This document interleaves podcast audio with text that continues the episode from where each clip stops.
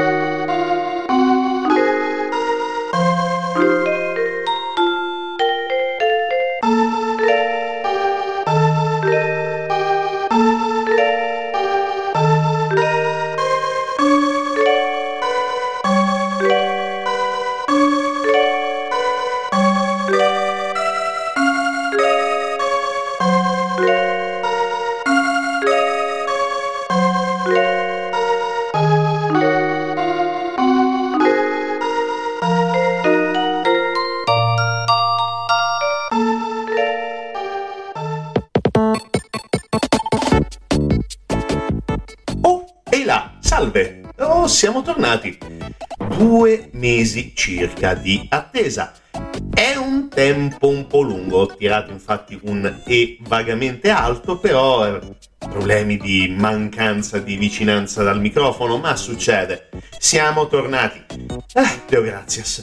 È stato un periodo piuttosto lungo e complesso. Questo però non ci ha distratto, sì, ci ha distratto in effetti, abbiamo fatto purtroppo altre cose nel frattempo che ci hanno tolto un po' di spazio alla radio, però finalmente ora siamo qui, siamo tornati, siamo direttamente eh, nel mezzanino di, eh, dello Sverso, siamo nei nostri poderosi e miracolosi studi di Radio Sverso e eh, siamo tornati, ci è voluto un po', come abbiamo detto, ma ci siamo.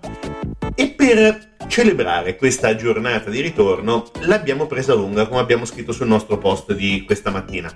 Sì, la prendiamo lunga perché torniamo direttamente al primo momento in cui l'evoluzione ha dato mm, quella scintilla fondamentale per farci diventare tutti quello che noi siamo, dei bipedi, spesso molto cretini e con la presunzione di essere evoluti. Mm, è, forse, non lo so bene se tutto questo sia vero, però Secondo il gioco che vi raccontiamo questo pomeriggio, sì, da un certo punto di vista è estremamente vero, siamo evoluti. Siamo evoluti perché il gioco si chiama Evo Search for Eden.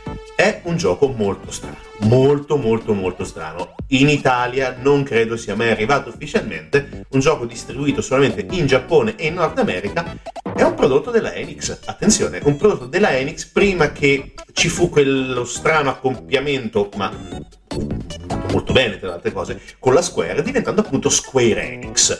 Noi parliamo uh, del periodo prima, del uh, 1992, in Giappone quando è uscito questo gioco e qualche mese dopo in Nord America, nel, sempre nel 93, in eh, giugno-luglio, mi pare, qualcosa del genere. È un gioco che qui da noi non è mai arrivato ufficialmente.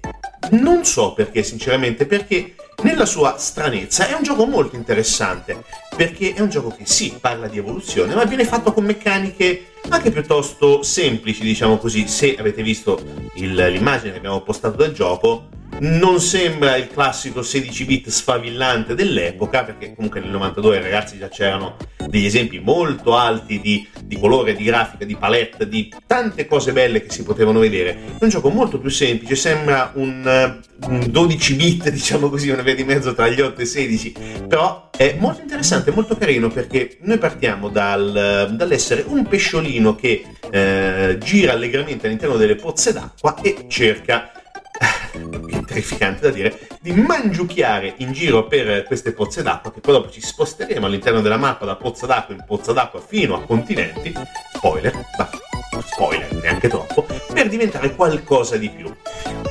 Tecnicamente è un platform con un set scrolling eh, su varie, diciamo, sui vari piani comunque dello schermo ed è molto interessante ed è veramente interessante perché nella mia ignoranza non lo conoscevo, sono riuscito a scoprirlo poco tempo fa, ci ho giocato intensamente e mi ha colpito, così come mi ha colpito anche e soprattutto la colonna sonora. Ma andando con ordine e senza dover dire tutto quanto in un colpo solo perché sennò non ce la facciamo e soprattutto perché vi rompiamo i cosiddetti, continuiamo ad ascoltare la musica di Ivo Search for Eden e poi torniamo finalmente per il secondo blocco di Radio 8 Bit. Evviva, siamo tornati!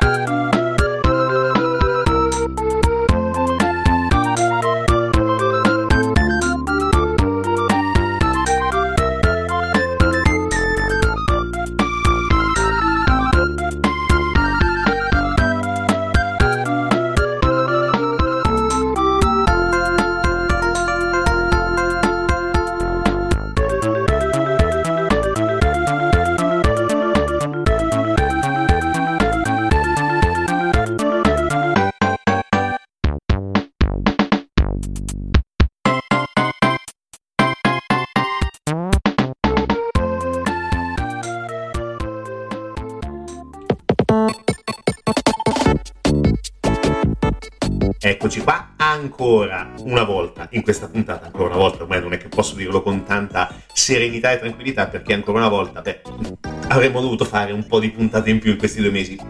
Succede, capita uh, ai noi, mea culpa, mia massima colpa, eccetera, eccetera, battiamoci sul petto, bla bla bla.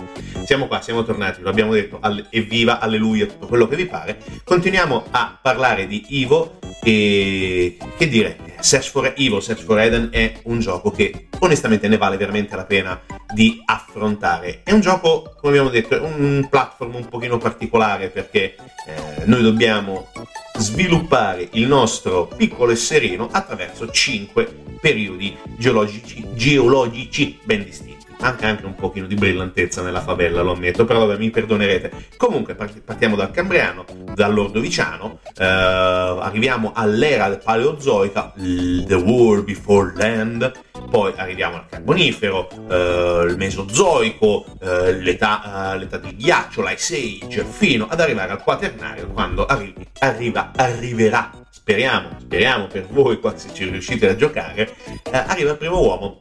Ma tutto questo non è così semplice, perché comunque è un gioco anche piuttosto lungo, intendiamoci.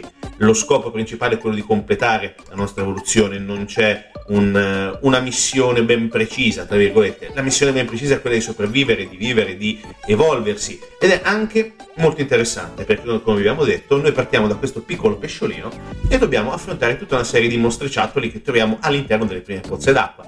Eh, sempre nell'immagine abbiamo condiviso oggi ci sono quelli che possiamo chiamare anguille, qualcosa del genere. Possiamo incontrare sempre durante i primi momenti di gioco delle meduse, dei, degli altri tipi di pesci, fino ad arrivare a qualcosa di un pochino comp- più complicato che sono tipo i pesci rossei. Come li affrontiamo? Li affrontiamo oh, mordendoli, li affrontiamo anche attraverso l'evoluzione. Questa evoluzione che ci permette, sfruttando dei punti che otteniamo, punti evoluzione che otteniamo eh, sconfiggendo i, mos- i mostriciattoli, non i mostri, sono ancora troppo carini per definirli mostri, che troviamo lungo il nostro tragitto, conflicto eh, mangiucchiandoli, guadagnando appunto punti evoluzione. Prendiamo questi punti evoluzione, una volta che abbiamo raggiunto un tot di punti evoluzione possiamo aprire un menu e in questo menu ci dà mh, mm, una serie di eh, possibilità da scegliere.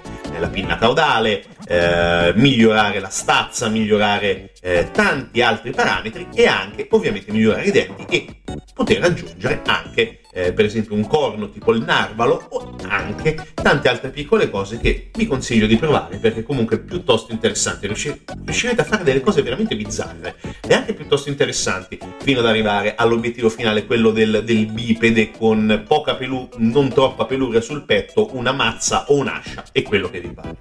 Il gioco mh, mm, detto proprio in maniera semplice finisce qua ma questo finire non è così semplice perché come abbiamo detto andando avanti in questo, eh, in questo percorso evolutivo noi troviamo dei momenti in cui dobbiamo affrontare anche dei personaggi un pochino più forti rispetto ai minions che troviamo. Intendiamoci i minions sono anche loro discretamente forti rispetto a noi. Noi dobbiamo appunto attraverso il morso, attraverso eh, tutti gli artigli, tutte le, eh, tutti gli orpelli che abbiamo costruito all'interno de, del nostro percorso evolutivo per riuscire appunto a sconfiggere questi avversari che troviamo e guadagnare ulteriori punti evoluzione. Ci sono, come abbiamo detto, dei mostri un po' più forti all'interno del, del gioco, dobbiamo batterli per passare poi alla eh, successiva era. È mm, diciamo una sorta di percorso ad ostacoli, perché alla fine è stato quello è stato quello il percorso ad ostacoli che eh, abbiamo studiato, spero, tutti, eh, e che ci ha portato ad arrivare a quello che siamo oggi, grosso modo, almeno dal punto di vista evoluzionistico, dal punto di vista mentale, eh, lasciamo perdere.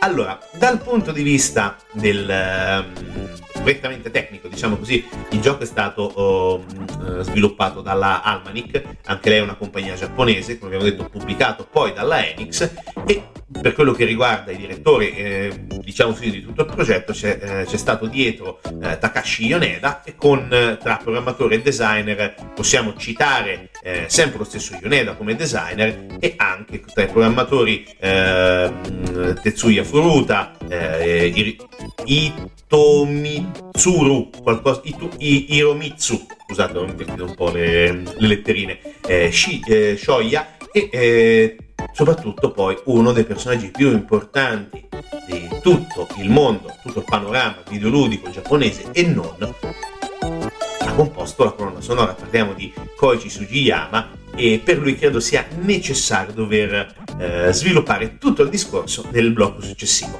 Tornando, diciamo così, meramente dal punto di vista tecnico, eh, dal punto di vista tecnico è, è un ottimo gioco, è un ottimo gioco, ma soprattutto questo gioco ha avuto un diciamo così, un, un predecessore Ivo, The Theory of Evolution, eh, non vi dirò il nome in giapponese, scordatevelo, che era stato eh, distribuito sul NEC, sul PC 9801 intorno al 1990 e poi dopo si è evoluto appunto, nel vero senso della parola, anche su Super Nintendo. È un gioco molto interessante, come abbiamo detto, e poi soprattutto quando si inizia ad arrivare all'età, eh, all'Ice Age, nel quarto capitolo, quando si riescono a fare degli ibridi piuttosto bizzarri che vanno ad azzannare i dinosauri, beh, è divertente comunque il gioco è tutto divertente, intendiamoci, riuscite a trovarlo in maniera un po' rocambolesca, se trovate magari qualche mercatino dell'usato anche online e se avete logicamente un Super Nintendo o uh, giapponese o americano, potete aver fortuna e trovare eh, Evo Search for Eden. Non è facilissimo, logicamente. Ci sono gli emulatori che logicamente è più semplice, però se volete questo piccolo pezzo di storia ve lo consiglio, cercatelo, su eBay ogni tanto si trova, è difficile, i prezzi non sono bassissimi, però vale la pena, vale la pena tentare. Ok, torniamo tra poco perché parleremo di, di Sugiyama e del compositore del gioco, delle musiche del gioco e poi dopo ci saluteremo e ci daremo appuntamento la prossima settimana. Promesso? Promesso.